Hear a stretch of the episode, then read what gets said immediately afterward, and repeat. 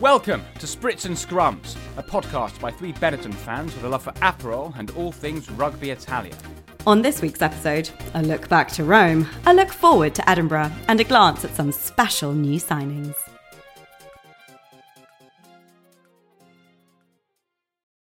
Well, fuck. Sums it up nicely, I think. Yeah. Um, That was the quote in the Sunday Times this weekend. What a disaster. day. Made only worse by having to stand there in the Peroni fan village watching hundreds of Welsh people laugh at England. Yeah. That was pretty bad for, for you two, right? Not only did um, did things not go our way with the Italy game, and then we thought, oh, let's go watch England France. Might might cheer us up. We'll cheer you two up. And um and actually, the Welsh fans were cheering more at the uh, the destruction of England than they did at their own win. There were highlights. A drunk old Welsh fan thought Rich was my dad. Even after I showed him a picture of my dad, because my dad just uh, did a uh, a lovely cruise all around South America, and uh, just to screw with me, he took a zebra hat. So he's got pictures of him in a zebra hat in Argentina, in Rio de Janeiro, in Antarctica. I mean, if And you're Zebra's PR, you're you're snapping up those pictures and putting them all over your socials. I don't know why they haven't yet. But even though this man saw a picture of my 60 year old dad with a mustache wearing this hat, he still thought Rich was my father. I'm only, what, a year your your senior? One, that's 365 days. And he didn't say it just once. He said it a couple of times. No, he said it a few times. And I think the second time he was looking for confirmation because I ignored the first mistake. Yep. Ah. but apart from that, another highlight, we, we, we made a friend called Mike who is a Zebre fan. And, but then we didn't tell him about the podcast or anything about us. So Yeah, we'll never we- hear from him again. But if Mike ever listens to this, we would actually like to get you on and speak to you. All right. I mean, you guys could have told him that we we have a, a one episode podcast. We we need all the listeners we can get at this stage. It was at the end of a very long day.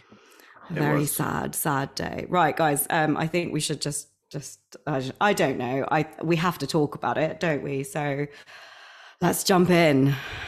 Italy v Wales. It didn't go to plan.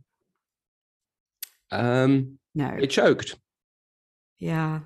It was a hangover from the victory that was a delight from last year. It was a hangover. They came back and they knew that Italy would be in their own way, in their own heads, and the occasion would get to them. And it was quite a clever play by It- Wales it- to just let them do it. It did really feel that way. Well, I don't even think Wales had to let them. Well, Wales had to do so much. You're right. They they were their own worst enemies. I mean, we sat there and for the first ten minutes, we were like, okay, it's just nerves. They've just got to brush off the nerves. You know, a couple of silly errors early on. They've just got to, you know, recenter, refocus, regroup, and and get it going. And it just got worse. It did. Drop balls, passing inside or passing outside when they should just be kicking it, getting out of their 22, all things that a level headed team would do. But it Or in looked to me like a team that it wasn't unlike losses in the past where it's like, okay, Italy as a weaker side have lost this game. It was for me the better team choked. Yeah. Yeah. I mean, you could feel it in the stadium. 70 minutes in, and the Welsh fans were nervous. The Italian fans were still exciting and hoping. Then some terrible game management from Italy, just basically as if they don't didn't want to win it. I what was it? 70. You needed No, two I- uh, tries, 74 minutes on the clock. You have a penalty in front of the Welsh try line, and you go for a scrum. I honestly, I would, I would pay a lot of money to find out why they did that. I, I still, I'm not, I'm not being facetious. I genuinely want to know why they, what, why. I honest, I don't understand it. I've thought uh, about it a lot over the last few days. as soon as they went for that decision, all the Italian fans around us put their heads in their hands. They couldn't believe that when you're against the clock, you would go for the slowest option when you need two tries and when you have momentum and you might get those two tries. But but Rich said it, coach, you said it. You were like, why would you you've got a penalty, you've got the ball. Why would you choose the one thing where you then have to win the ball back? Yeah, it's your ball. Just run it. Why why are you trying to contest it? Tap and go. Um, you don't have time. And they could just sit there and, and collapse the scrum if they wanted to. And that's another two minutes. It was absolutely nuts. And it just showed that they still hadn't worked out what why they were suffering to the very end of the game. The reason they suffered is Wales kept pushing them into their own half and saying, if you're gonna if you're gonna run at us and play every ball, every option, then we'll make you have to run the whole way. And they didn't work that out. Even in the 74th minute, they hadn't worked that out, which um, is quite concerning considering Garbisi is, you know, he's got some good game time and a good club, and he still couldn't put two and two together. I, I don't know. I, I will take it to my grave. It will be like, you know, what's the last question on your on your tombstone? What do you want answered on your deathbed? And I will want to ask that question. What was the plan? Because they must have had some set play, right? It would have been some amazing set play that didn't happen, didn't work, whatever. But I still don't understand why you would choose that over a tap and go, over a line out, over anything, literally anything. It's not reason- quite as bad as when Chris Robson chose to kick for sticks in the last play of the game when three points wasn't enough to win. but that, I mean, even there, you're like, okay, he got confused. Bad maths, right? Maybe, like, maybe. Yeah, I mean, but it sort of it sums up the game a little bit. Bad decision making there. You know, we can talk about the referee. I don't think the referee had a, a good game at all. I think it was his first tier one game. Um, only started refereeing in 2016, and I think it showed.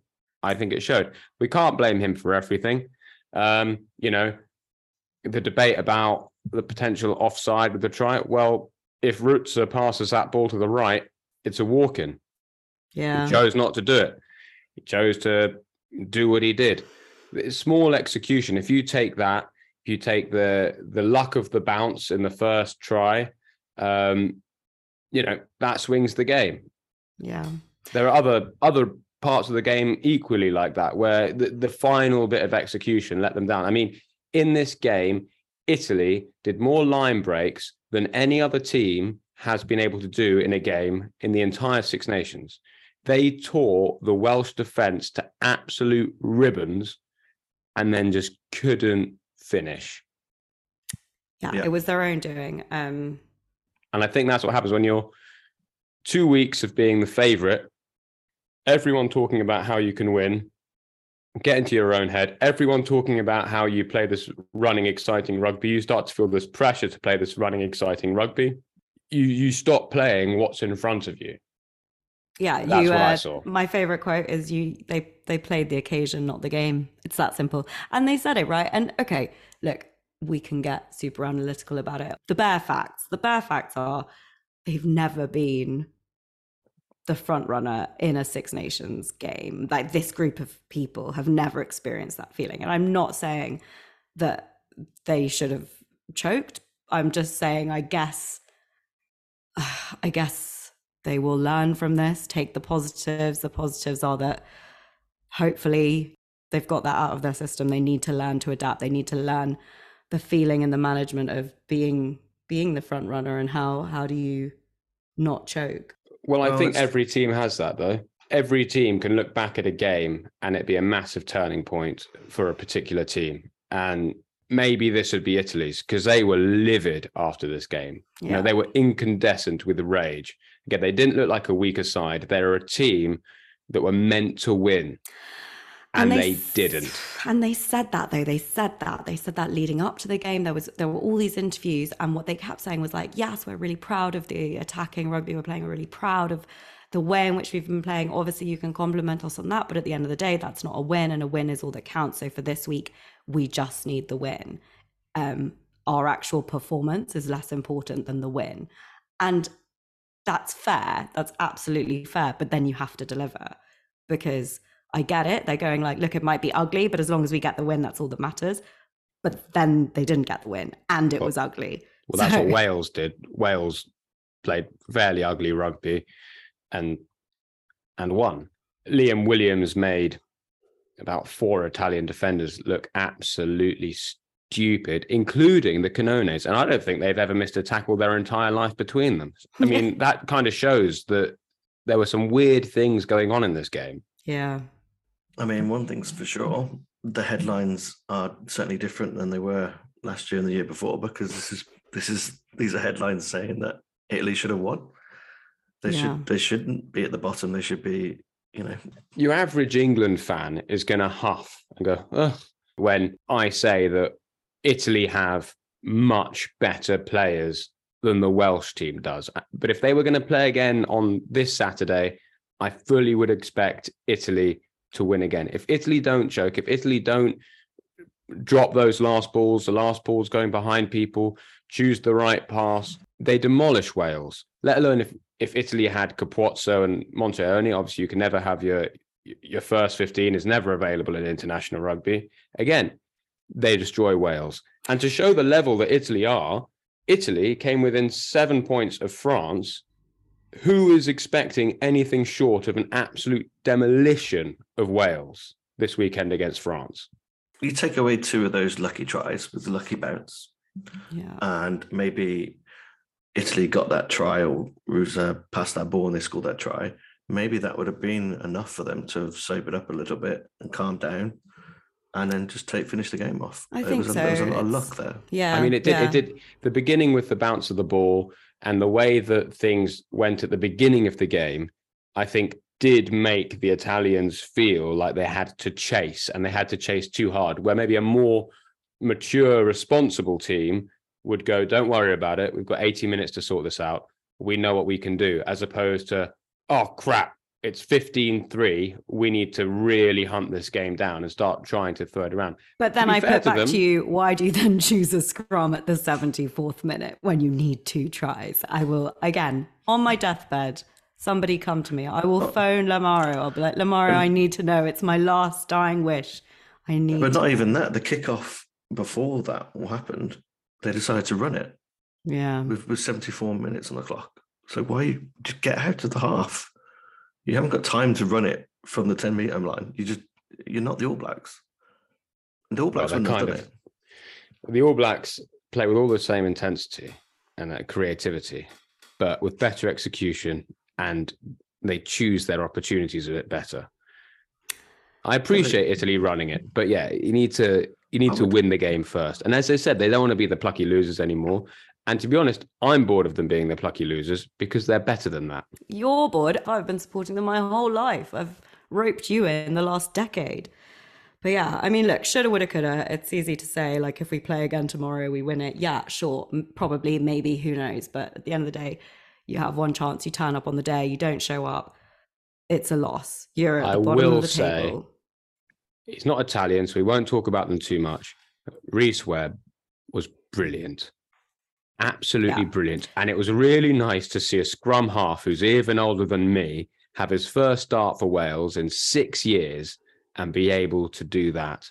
I thought he was superb. Was it his first start? Are you sure? Six years? I think he hasn't played for Wales for three years and he hasn't started for Wales for six. Wow. But also, don't forget, one of their tries was him noticing that Italy didn't have pillars. Yeah. And the amount of times that Benetton and Italy get caught out with not having pillars Yeah. in the in the mighty level of Yorkshire second 15 rugby, they hammer home that you need a pillar.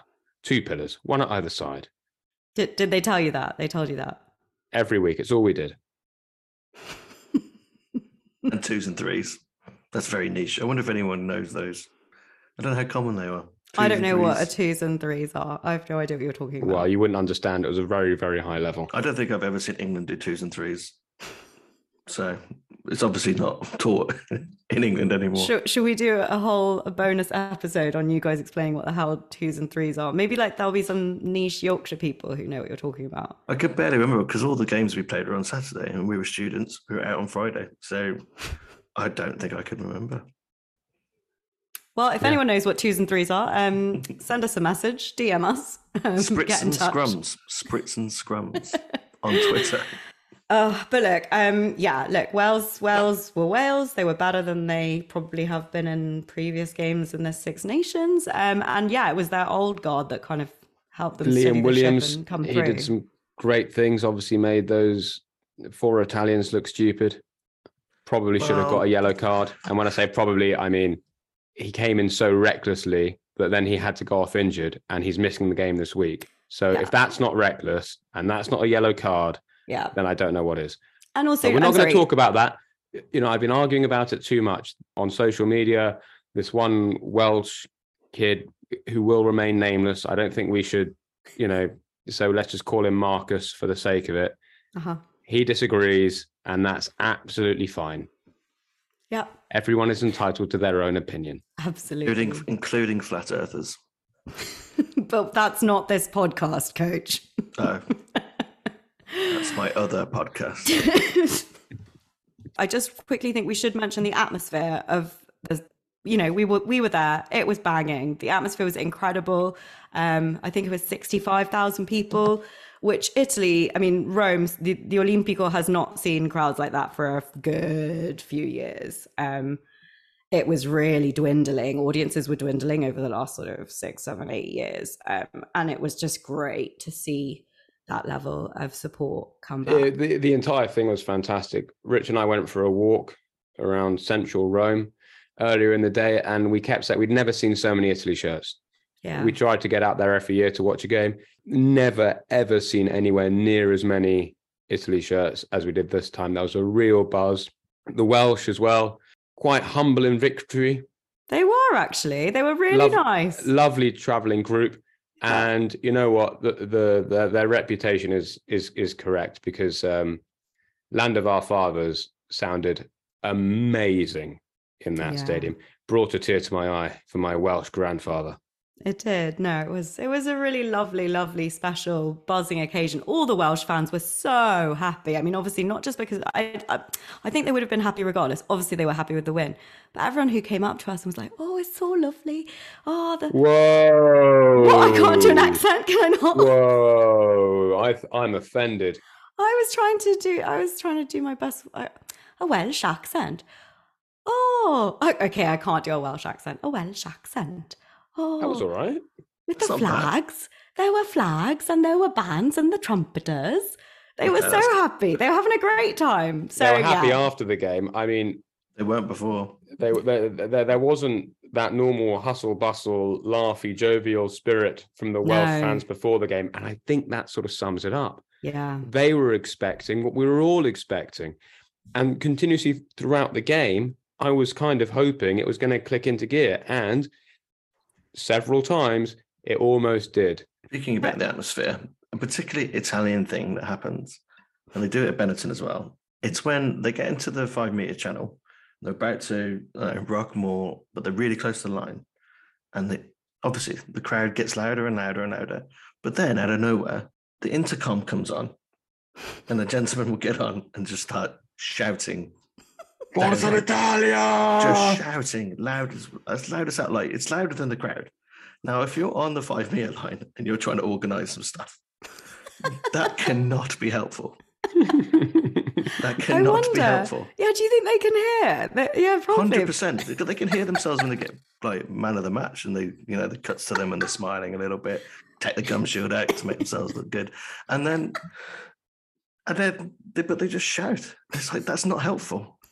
You can't possibly organize a quick ball through signs language. You just it, it, it baffles me. I think maybe they should just not do that. You're a killjoy.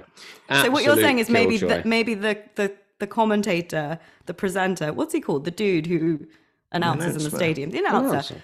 Maybe he he's the reason that they fucked up in those five meters time and time again. He was just Every- like Forza adesso tutti insieme, Italia, and It's not helpful. Can't hear At no point, at no point is that helpful. yeah. just don't- I enjoyed it. I enjoyed it. yes, but As a you're fan, not playing the game, Eddie. I think As if I was fan, playing yeah. it, I would enjoy it.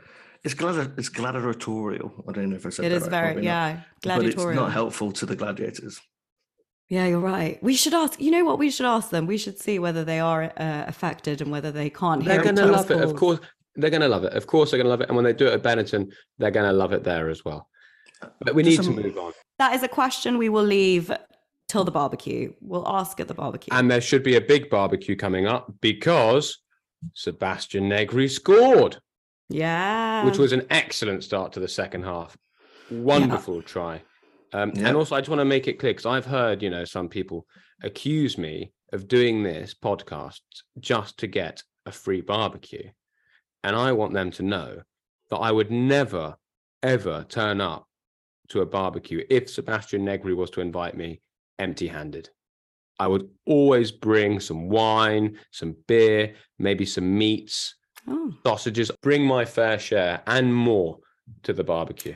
For what it's worth, I don't think you have to bring stuff to an Italian barbecue. You, I mean, you can bring wine and stuff, but you wouldn't have to bring the meat. It's sort of, you know, it, it, it- it's assumed that the host will be providing the food. Yeah, but I want a proper sort of Italian brie. Brie, do they call it a brie? South Africans might.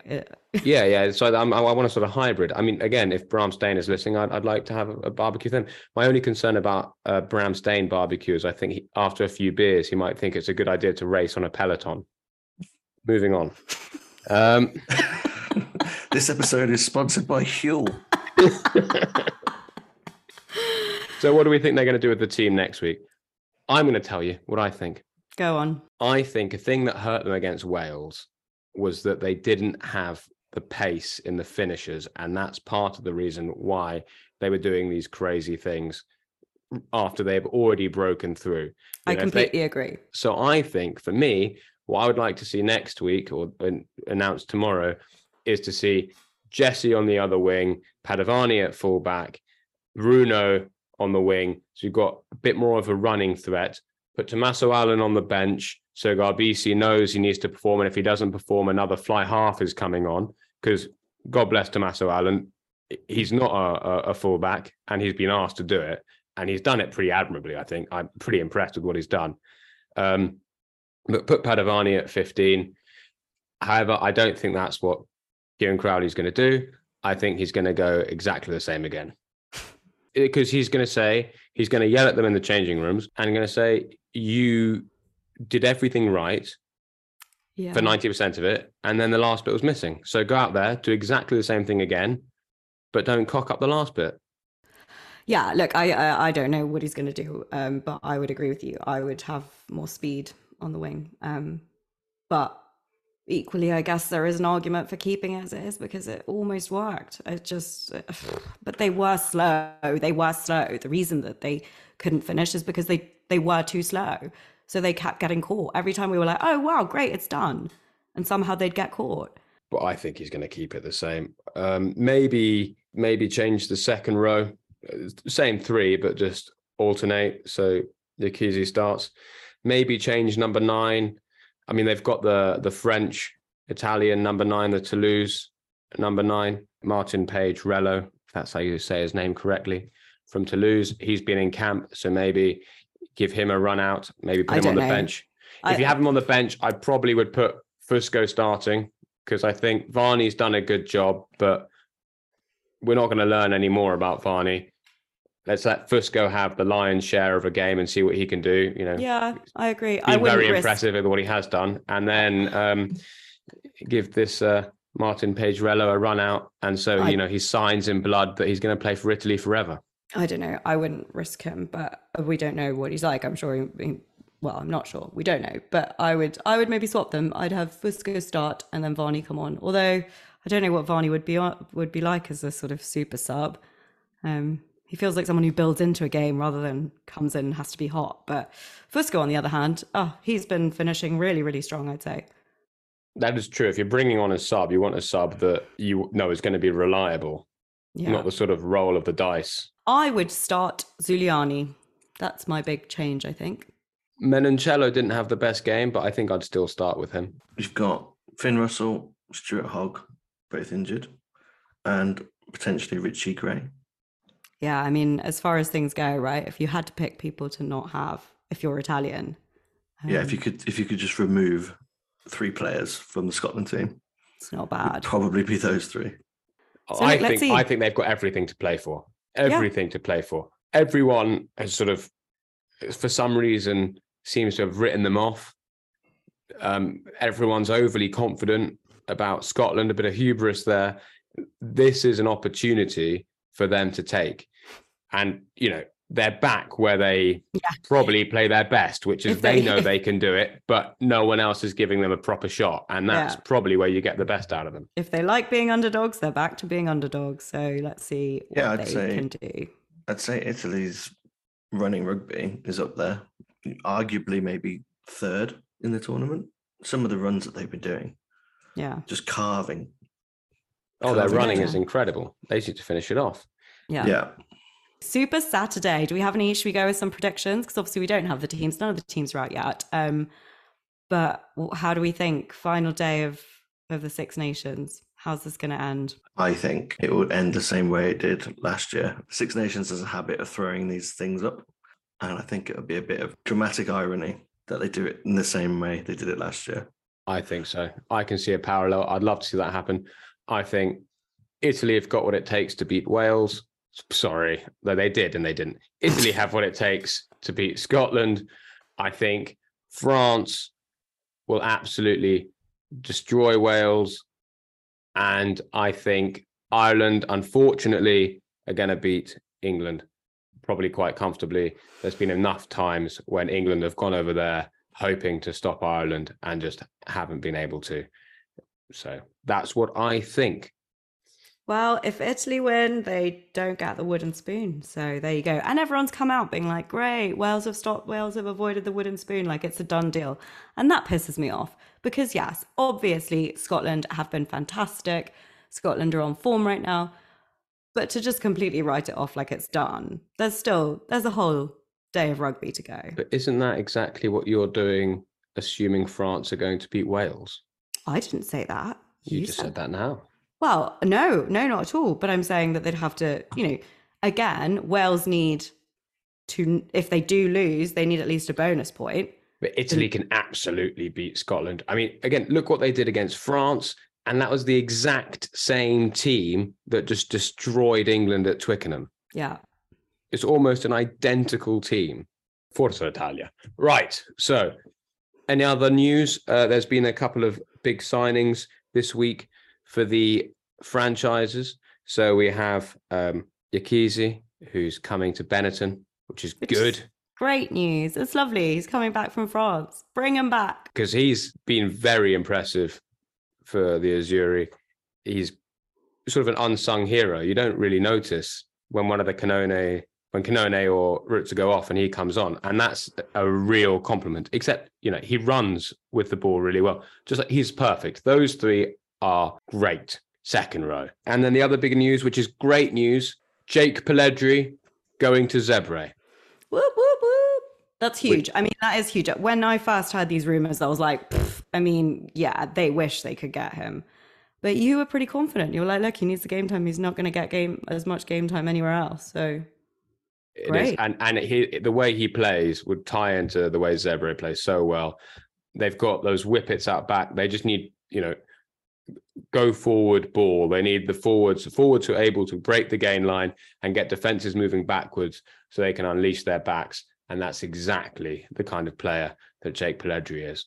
So that is hugely exciting. Eddie was so excited. You found out the news when we were watching uh, the England thrashing in the stadium. I To- walked around to find a Zebre fan just to tell him And you found one. I found one. That's all from us for now.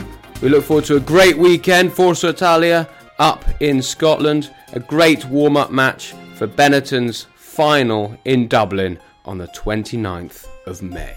Ciao a tutti.